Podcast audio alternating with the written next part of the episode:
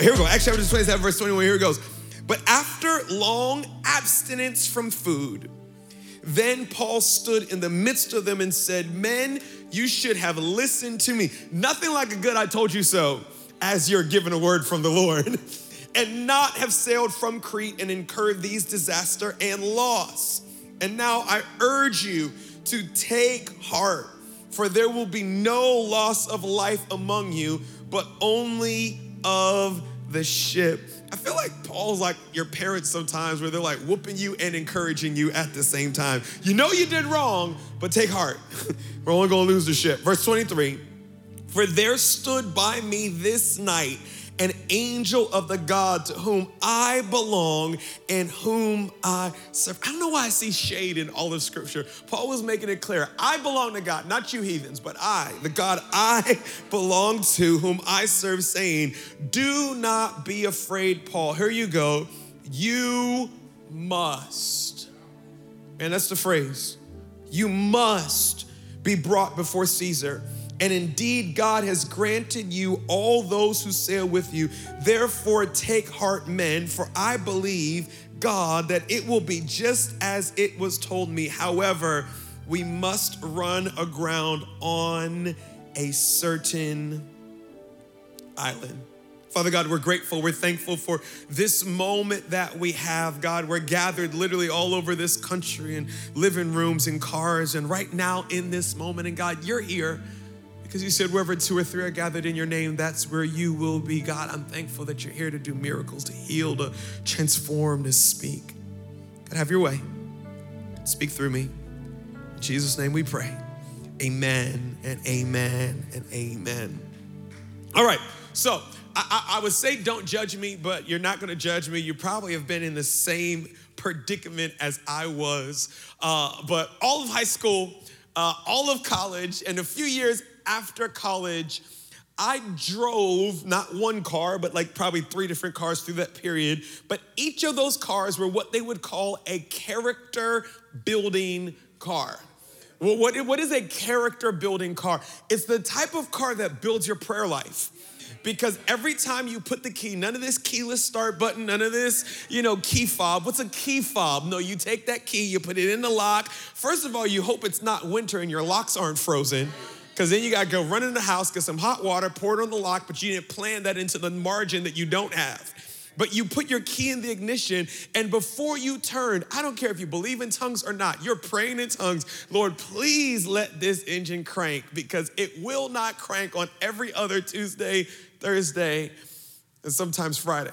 I, I, I, was a whole grown man, like probably last week, before I learned that cars don't have all the lights on the dashboard. I just thought cars come with all the lights on the dashboard. I got more lights on my dashboard than are on my Christmas tree. But anyway, driving these, what I would call character building cars, faith building cars, it would be uh, not a normal occurrence, but probably, you know, three, four times every summer here in Maryland we'd have like these flash storms. And I know they have them in Florida where it's like raining here and it's not raining like four feet down the street. But in Maryland, there'd be these flash storms. I mean, torrential rains, flooding on some of the streets or whatever it may be. And I used to drive for a living for the company that I worked for. And every time one of these flash storms would hit, I would look for a bridge and I would pull over on the side of the road and wait the 10 minutes for the storm to pass. Why would I do that? Because my tires were bald. Now, if I was a race car driver, they'd be called racing slicks. But I was not a race car driver. I was a kid in a Camry with bald tires. My tires were bald, my brakes were bad, and my windshield wipers, what windshield wipers? They were sticks that were coming out of my windshield, but they were not windshield wipers. And I would watch the cars flying by me in these storms and completely confused, literally thinking they don't care about their life. The only reason they have not pulled over is because they do not value their own lives. It's not until I purchased a car uh, that was not new, but had a little bit of tread on the tires and actually had windshield wipers. And that first storm hit, and I'm going to pull over, and I'm not feeling the normal skid that I normally feel. Uh, you, you, know how when you're at the red light and you hit the gas and the tires spin for it? It didn't, it actually started moving forward the second I hit the gas. And it dawned on me that the issue was never the storm, The issue was always the car that I was driving. And there are certain cars that can drive through the storm and don't have to stop or pause and be stuck in it. Not talking to you, just talking to me. I've spent a lot of time praying, God, remove this storm. God, get this storm out of my way. God, how long until you fix this storm? And it, it, it, it's dawned on me that maybe there's certain storms that God doesn't have to move because I can move through it. There's certain storms that may not necessarily need to blow by. As long as I keep on moving forward, I will bypass the season. In Acts chapter 27, we come across Paul in the storm of his life on the verge of a shipwreck. Paul was heading to where he wanted to go. He was on his way to Rome, but not the way he wanted to get there. He was on his way to Rome as a prisoner, getting ready to preach the gospel, but not in the circumstances that he go. Sometimes God will take you where you need to go and the vehicle that he uses to get you there will not be your vehicle of preference. And we have to trust God enough to know that he's gonna get us there how he gets us there. And it's not our job to pick and choose. No, no, no, I want you to take me. No, no, I don't wanna go through a storm. No, no, let God take you where he's gonna take you, how he's going to take you. Here's Paul in the middle of this storm Literally to the point where it appears that the ship is about to sink. Everything is gonna be lost.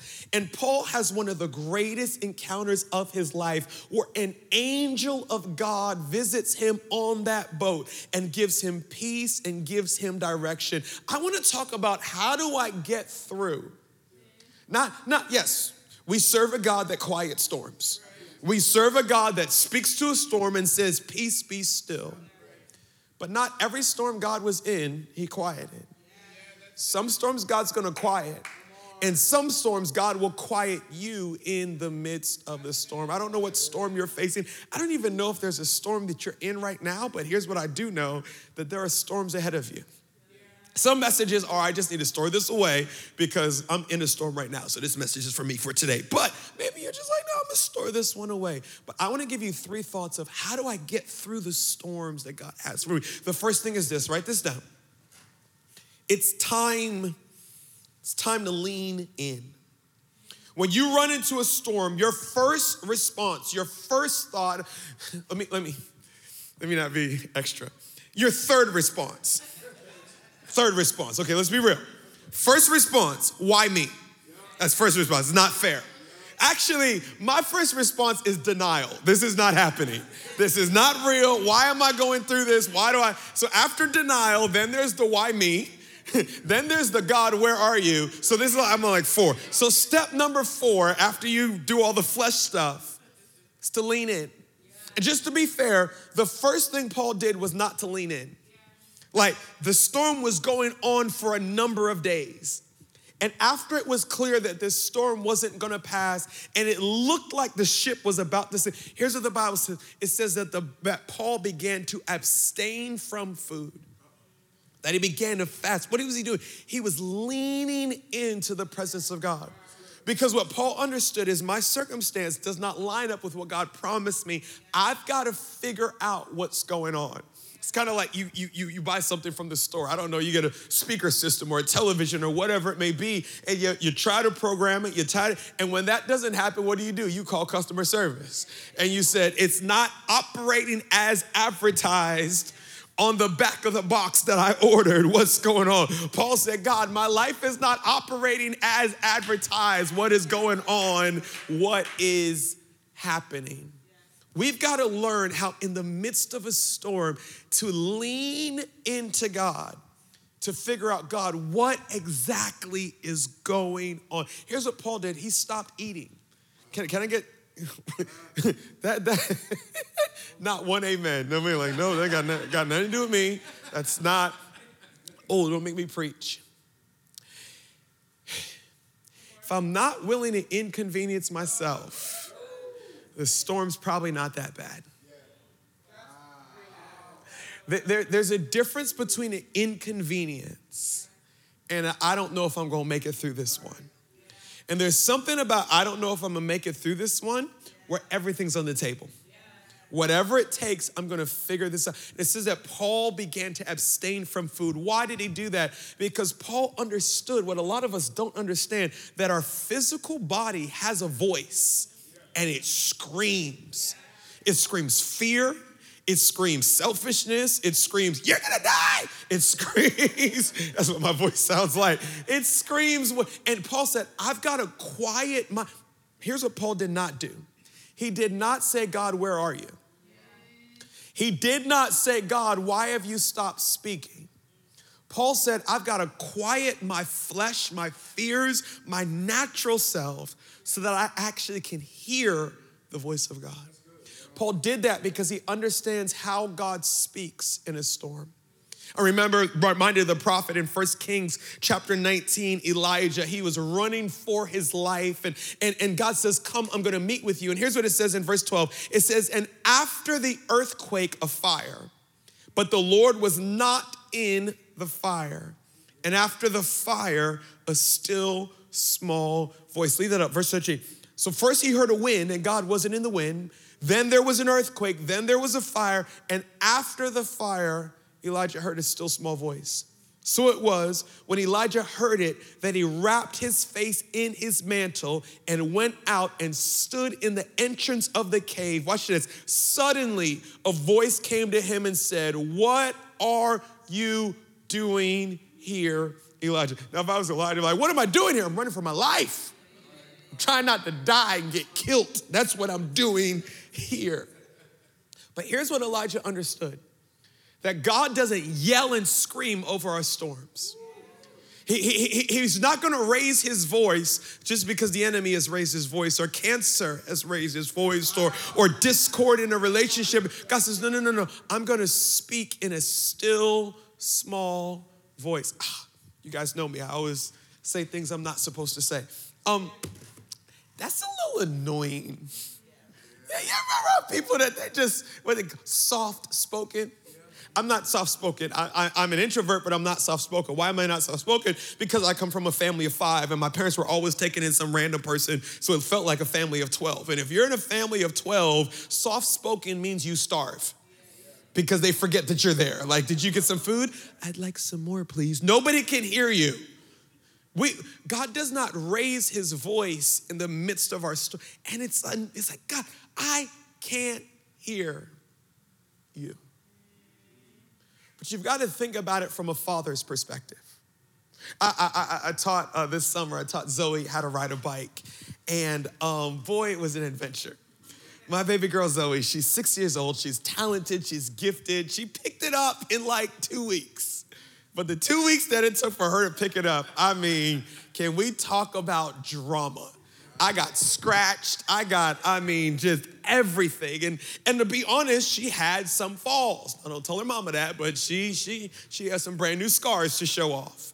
I remember one time she was riding her bike. We were actually, you know, I'm the type of dad, it's like, okay, you don't know how to ride a bike. Let's go out in the middle of the street. That's, that's where we learned. So we're out in the middle of the street riding her bike, and, and she gets to going down a hill in our neighborhood, and, and she loses control of the bike, and I'm running behind her, and she kind of wipes out. I caught her before, like, okay, I caught her on like the second bounce. It's, and I mean, you'd have thought that she broke her neck. This child is screaming and hollering, and she's ah, ah. and I grab her and I'm like, Zoe, Zoe. And I just keep saying her name. Why? Because if she's screaming and I'm screaming, I'm adding to her panic. I'm adding to her. I'm not trying to add, to, I'm trying to calm her down. I'm trying to convince her that she is okay. Why is it that God speaks to us in that still small? Because if He's screaming and you're screaming, we're all scared. God's like, no, no, no, no, no. This storm didn't catch me off guard. This storm doesn't have, God is speaking in a still small voice in the midst of your storm for two reasons. One, because He's trying to calm you down. And two, because he's trying to get you to lean in. Any of y'all have parents that would call your name and you'd be dumb enough to say, What? Or maybe you were dumb but still respectful. Yes, ma'am. Yes, sir. and nothing else came? Because I'm not shouting down these stairs. I'm not yelling over the television. I'm not, wait. And then here's where you knew you're about to die. When you're done, where they're acting like you, you on your time.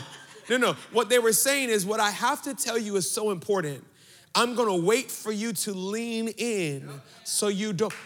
God is not being annoying when He responds in a still small voice. He's saying, The information that I have for you is so critical. It's worth fasting for. It's worth not eating. It's worth turning that TV off. It's worth not going out with your friends. Will you lean in in a new way?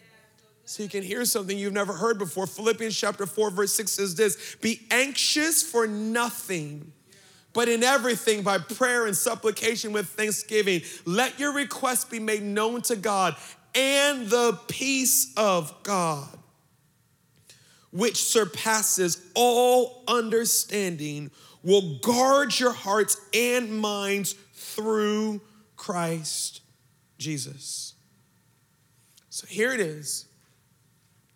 Paul leans in in a way that he had never leaned in before in that storm and an angel shows up. Now, it's just me, not Paul. I don't think Paul was praying for an angelic visitation.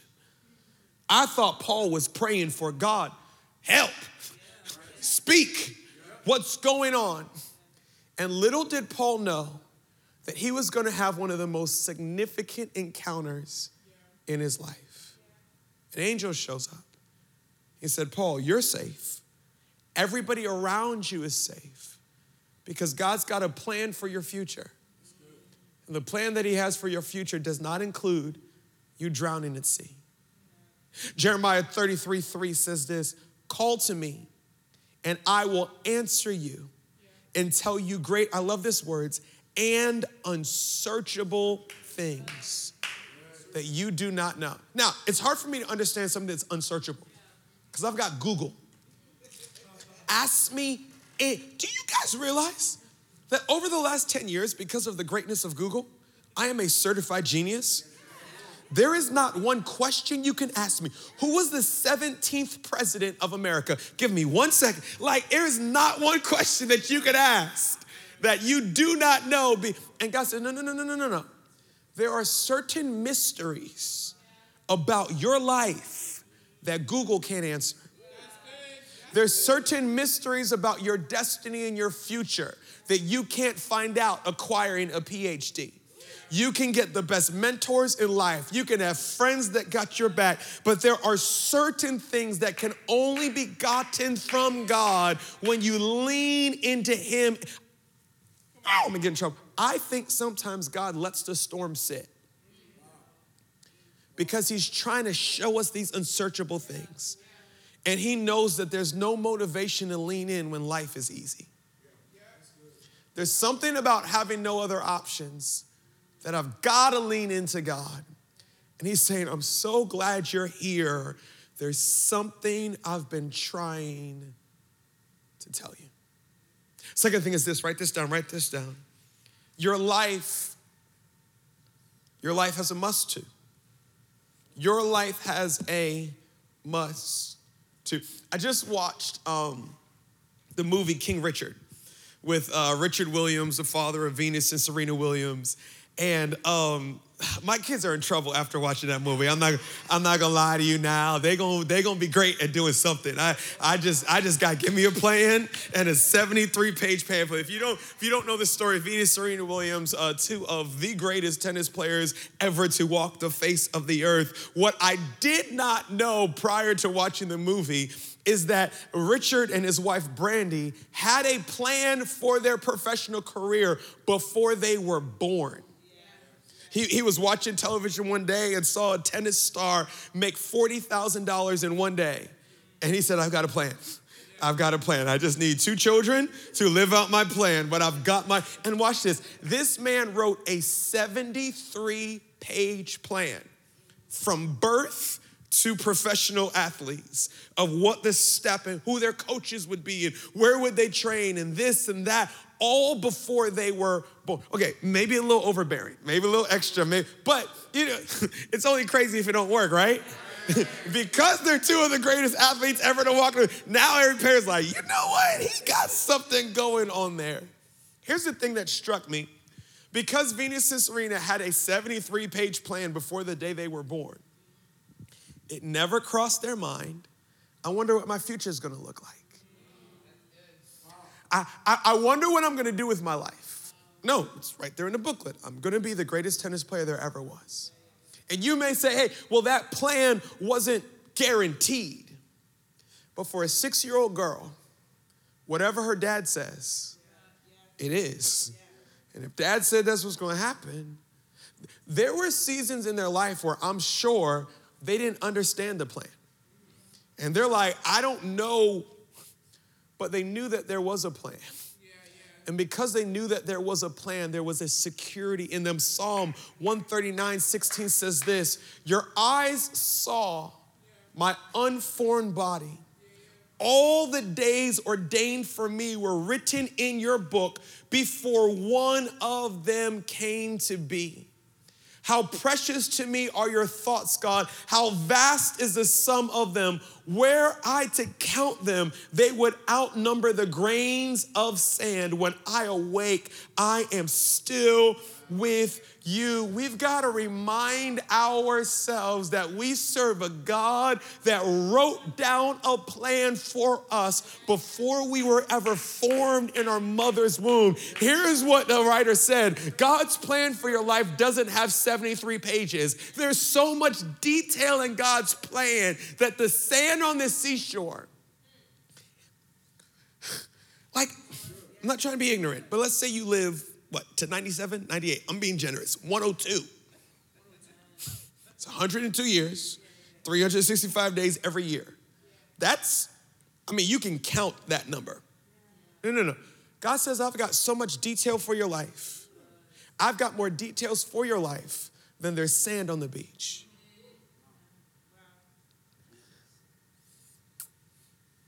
Here's Paul in this storm. An angel speaks to him and he said, You must stand before Caesar. It's the will, it's the plan of God for your life. And because that's God's plan for your life, don't worry about pass me that chair. I always mess people up because there's these random props. Here we go. We're gonna have a uh, random illustration. Okay. And then I'm gonna throw the chair off the platform, so be ready for it. So here's Paul. He's sitting in a storm. He's fasting, he's praying. An angel shows up, storm, I mean, raging around him. Angel shows up. Paul, God's got a future for you. God's got a plan. You must end up in front of, you must fulfill the will of God on your life. Paul's sitting there. I have a rhetorical question What changed? Not a thing. Nothing changed. Waves are still crashing. Boat is still sinking. Storm is still raging. Soldiers outside are still talking about killing all the prisoners so they don't escape. He is still in the same, city. but here's what changed his revelation of the future. And when he realized that God has a future for me on the other side of this storm, here's what the, ah, somebody's got to catch this. That because God's got a future for me on the other side of this storm, I don't know how long this storm is gonna take, and I don't know when I'm gonna get out of this storm.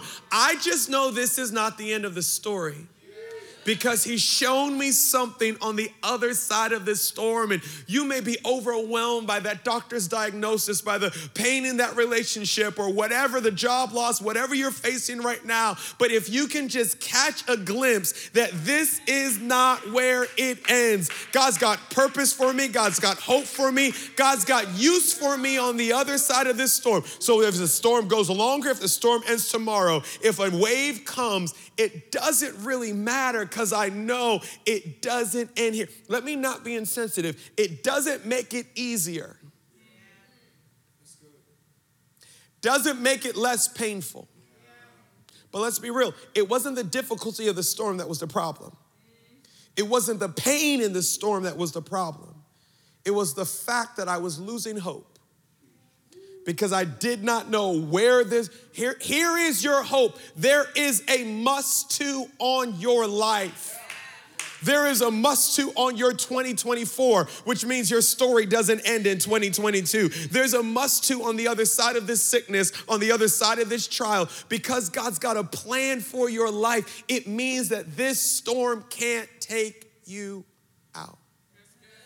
Isaiah 55 9 says this For as the heavens are higher than the earth, so are my ways higher than your ways, and my thoughts than your thoughts. Take, take this chair. I'm, I'm, gonna, I'm go Bobby Knight on, just throw the chair off the platform. So here, here's the, okay, I, I can shout about God's must to, right? God's got a plan. I know the plans that I have for you, says the Lord, plans to prosper you, not to harm you, plans to give you. God's got a great future for you. That, that's not a bad thing. Here's the problem God's got a must to for you. But, okay, I'm not gonna talk about you. Yeah, I'm talk about me, but I've got a must to for me. Here's, here's what we don't preach. Jeremiah 29, 11, for I know the plans I have for you, says the Lord, plans to prosper you, not to harm you. Stephen 29 and 11. For Stephen knows the plans that I have for me.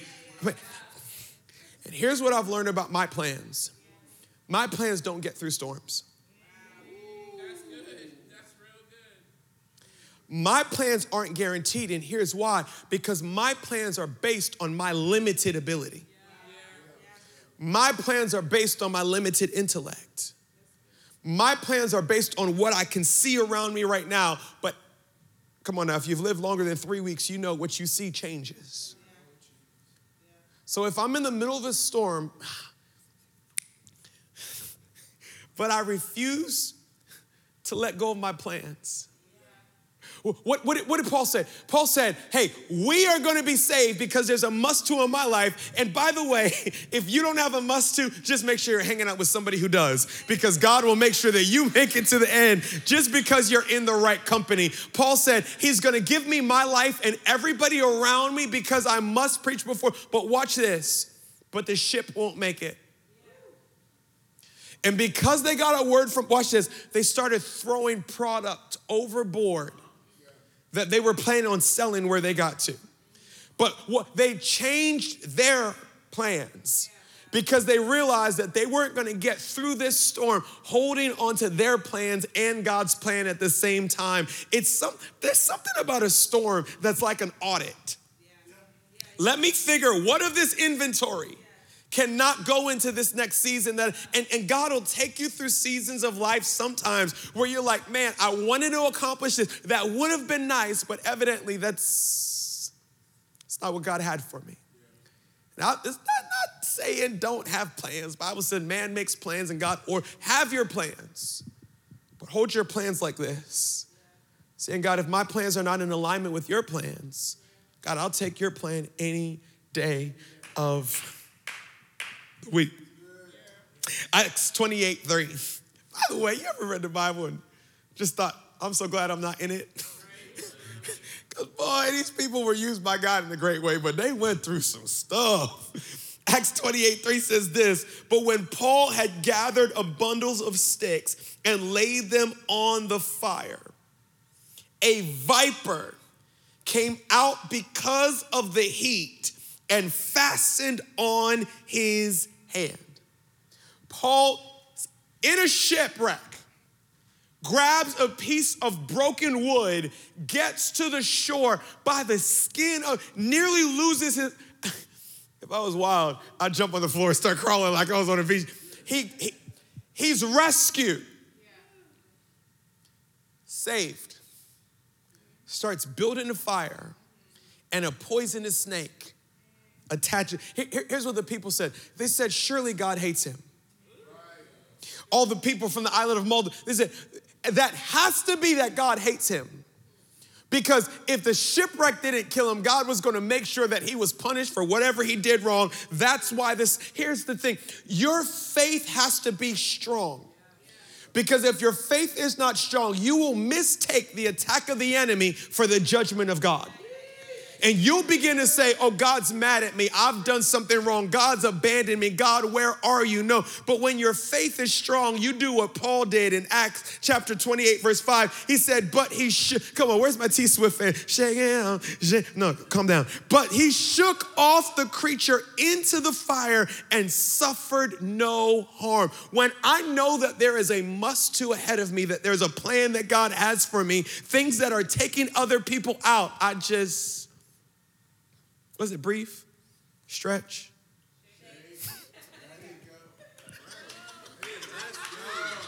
I can't finish the message without a little bit of lesson. You've got to learn to shake it. If I had time to preach, Sheldon, when did the snake come? When the fire started to get hot. What fire? The fire that Paul was building. And what did Paul do? He took the attack of the enemy and he shook it off into the fire. The fire represents the power of the Holy Spirit.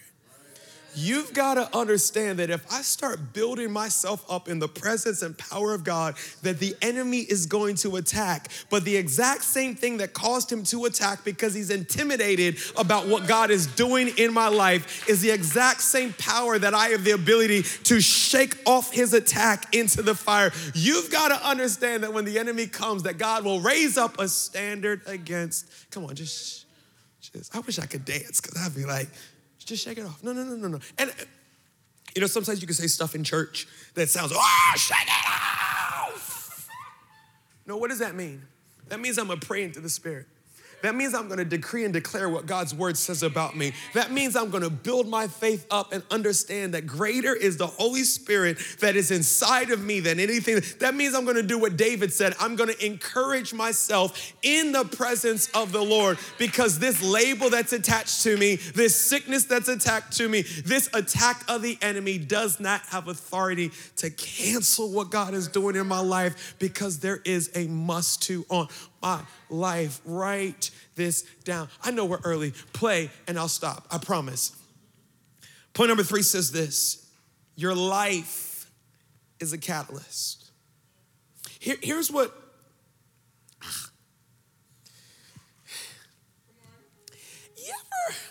Okay, this is just me. I don't want to. I don't want to uh, superimpose my own issues on you. Maybe you ain't like this. Maybe it's just me when I go through a storm, my natural inclination is to withdraw into myself.